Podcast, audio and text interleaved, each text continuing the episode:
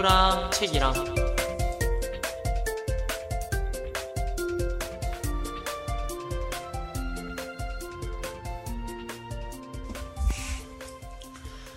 안녕하세요. 태우랑 책이랑의 최태우입니다. 지금 이 방송을 듣고 있으신 여러분들도 그렇겠지만 지구의 모든 사람들의 심장은 지금도 뛰고 있습니다. 하지만 사람들이 심장아 뛰어라 라고 생각하기 때문에 심장이 뛰는 걸까요? 그건 아닙니다. 뇌가 심장에 신호를 보내기 때문이죠. 이렇게 우리가 생각하지 않는 일을 처리할 때 무의식이 작용한다고들 합니다.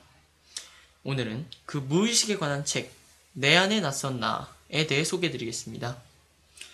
저는 개인적으로 이 책의 제목이 꽤 마음에 들었는데요. 자신의 일부지만 무언가 낯선 듯한 자신, 그것이 바로 무의식이기 때문입니다. 우선 무의식에 대해 설명을 드리자면 무의식이란 마음속에서 의식이 아닌 영역으로 쉽게 말하자면 저희는 알아채지 못하는 뇌의 활동이라 보셔도 됩니다. 방금 무의식에 대해 설명드리면서 의식이란 단어가 언급되었는데요. 의식이란 현실에 있어서 인간 개개인이 직접 경험하는 심리적 현상의 전체를 의미합니다. 이 무의식이 저희의 생각에서 얼마나 많은 부분을 차지하고 있느냐면 우리의 오감이 초당 받아들이는 1100만 개의 정보 중 40개를 제외한 1099만 9960개의 정보를 무의식에서 처리한다고 합니다. 이런 생각의 가장 큰 부분을 차지하고 있다고 볼 수 있지요. 그런데 이런 무의식을 변화시킴으로써 사람들의 성격과 행동을 변화시킬 수 있지 않을까요?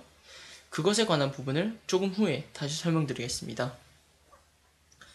이 책은 티모시 윌슨이라는 저자의 책으로 무의식이라는 개념을 처음 도입한 지그문트 프로이트와 무의식의 작용으로 인한 현상, 무의식의 여러 가지 의미에 대해 설명해주고 있을 뿐만 아니라 이런 무의식이 성격과 행동과 생각하는 과정 전반에 관여한다고 작가는 말하며 내 안에 낯선 나, 즉 무의식을 인식하고 그것을 변화시켜 성격과 행동을 변화시키는 방법에 대해 알려줍니다.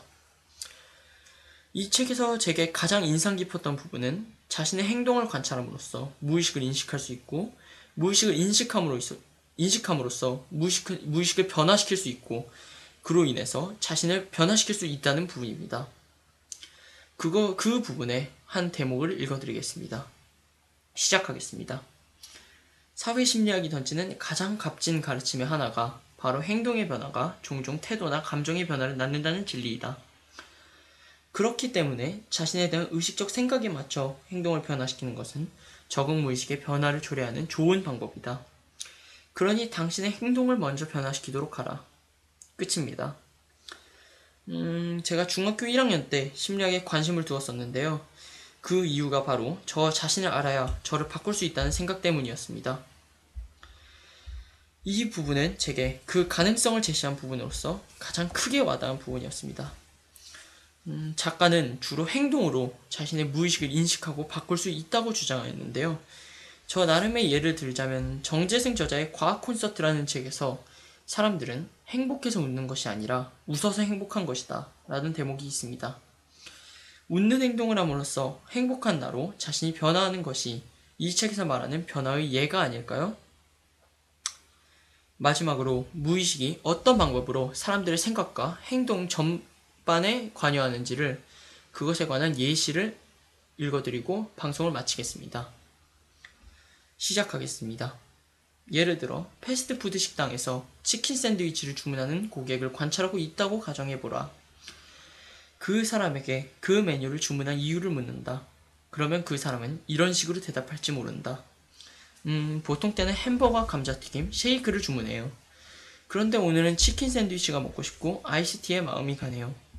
맛도 좋고 건강에도 조금 더 낫잖아요. 그 손님이 샌드위치를 주문하기 전에 이런 생각이 떠올랐을 수도 있다. 그 주문의 원인으로 충분하다. 의식적인 인과관계를 단적으로 보여주는 예이다. 아니면 이럴 수도 있지 않을까. 패스트푸드 음식점을 찾은 그 사람이 그날 이른 시각에 비만으로 힘들어하는 누군가를 보았을 수도 있다고 가정해보라. 뚱뚱한 그 사람의 모습이 체중과 자기 이미지라는 문제를 건드렸고 그것이 그 사람으로 하여금 햄버거와 감자튀김과 쉐이크보다 지방과 칼로리가 덜한 음식을 주문하도록 만들었을 수도 있다.